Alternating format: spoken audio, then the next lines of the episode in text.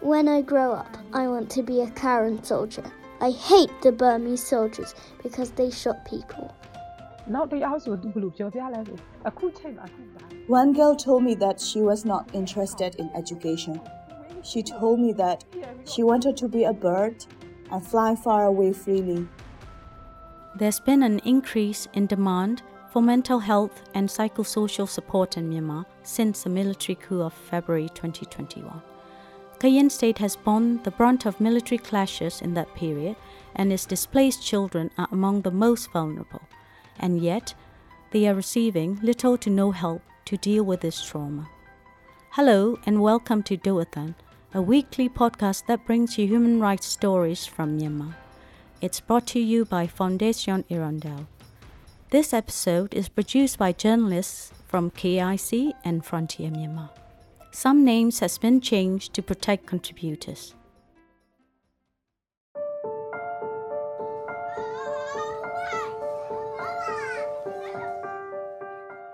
Two-year-old Aung Thu Myo is afraid of loud noises. He's spent half of his short life living in a conflict zone, exposed to the sounds of gunshots and airplanes.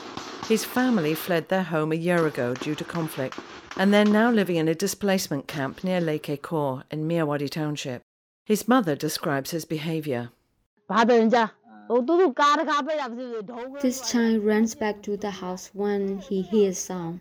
Even if he hears a car door closing, he thinks it is a gunshot and runs back home, even if he doesn't want to eat. If you tell him that he's going to hear gunshots. He gets scared and eats rice.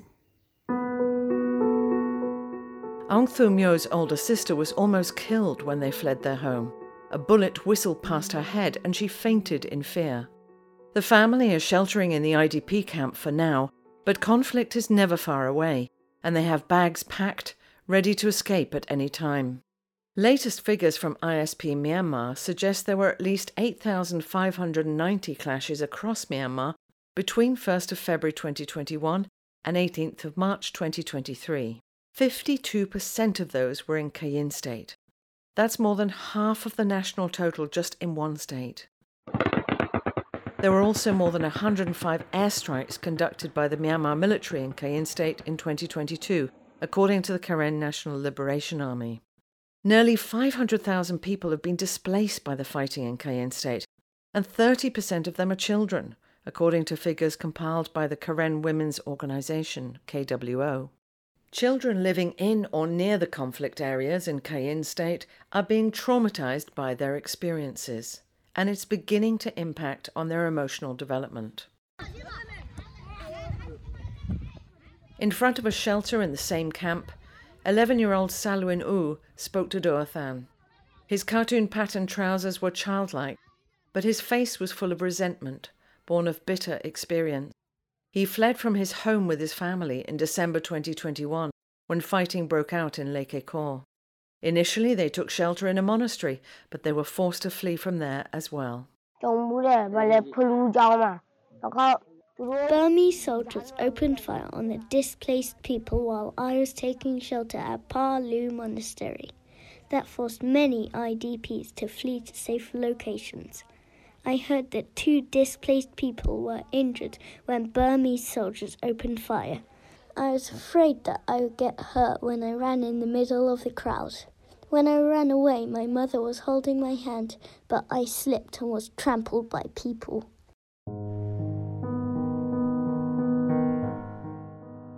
Their home is only 20 miles away from the IDP camp, but it's impossible for them to return to their village because of the risks from unexploded ordnance and landmines. Salwin U is a grade 3 student and attends classes in the IDP camp, but he has already decided on his future career.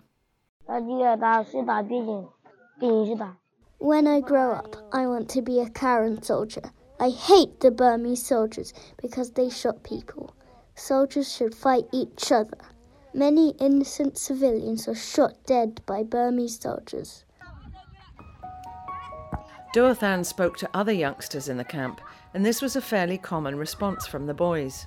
While many teenage girls did not know what to do, or they'd given up on their previous dream. These are all children who have had to flee from their homes in terror, who are living in shelters in a conflict zone.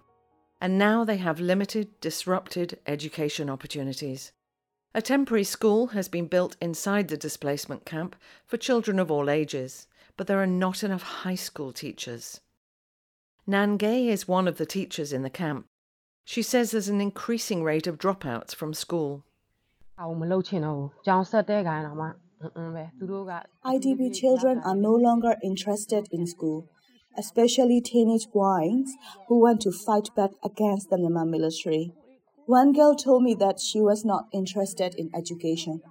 She told me that she wanted to be a bird and fly far away freely. Children between the ages of 12 and 18 are very vulnerable emotionally.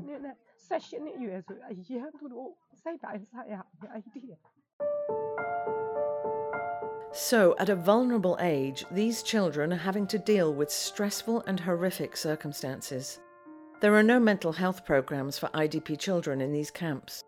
Parents don't know how to treat their children's trauma and are often distressed or depressed themselves.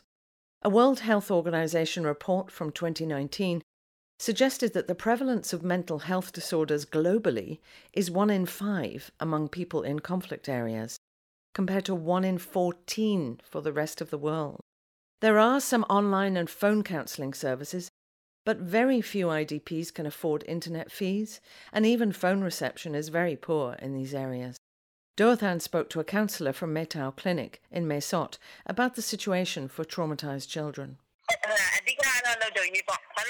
Right now, they don't have both mental and physical security because they have to flee from the conflict. They need help both mentally and physically. If we don't give counseling to them, they can grow suspicious from their resentment and become extremist. Naw K'nyaw Paw, General Secretary of the Karen Women's Organization, KWO, says the problem of traumatized children and disrupted education goes beyond the IDP camp. There are many areas in Kayin State which are near conflict zones or suddenly find themselves under attack. Schools open when they can, but have to close again when fighting breaks out. She says KWO and the Karen Education and Culture Department are doing what they can. Their teachers organize games and sports and encourage children to talk to them about their emotions. But it may not be enough. When the children should be having fun and studying, they have to flee in the middle of the battle, and the military junta has carried out airstrikes. So the children are traumatized. If a child is in a constant state of fear, it will take a lot of time to heal him. If children are always afraid, they will develop resentment. This situation is also reflected in other conflict areas of Myanmar. Latest UN figures suggest that 1.4 million people have been displaced across Myanmar since the coup. All children have the right to a full and normal education, according to the UN Declaration of Human Rights. The UN Security Council passed a special resolution in 2021 calling on all parties to safeguard, protect, respect, and promote the right to education, including in armed conflict. Children's health and safety should also be protected under the Geneva Conventions and the Convention on the Rights of the Child. And yet there is very little or no help available for traumatized children like Salwin U. Not only will that negatively affect their health and life choices, but it could have dire consequences for their communities, states, and countries. Naw K'nyaw Paw again. They are growing older without learning. Because of that, our public education will be affected again. Workplaces in the next region will be affected. The growth of distinguishing between right and wrong will be affected. There will be a decline in education too. It will become a big challenge for the growth of the family, nation, region, township, and state.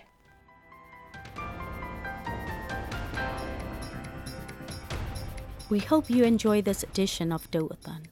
You can listen to our podcast via the Doh Athan Facebook page. It can also be found on SoundCloud, YouTube, and iTunes. You can also listen every Saturday night from 9 to 10 p.m. and Sunday morning from 6 to 7 a.m. on Voice of America Radio. The project to support human rights reporting is delivered by Fondation Hirondelle and is made with the support of our donors. Thanks for staying with us while broadcasting.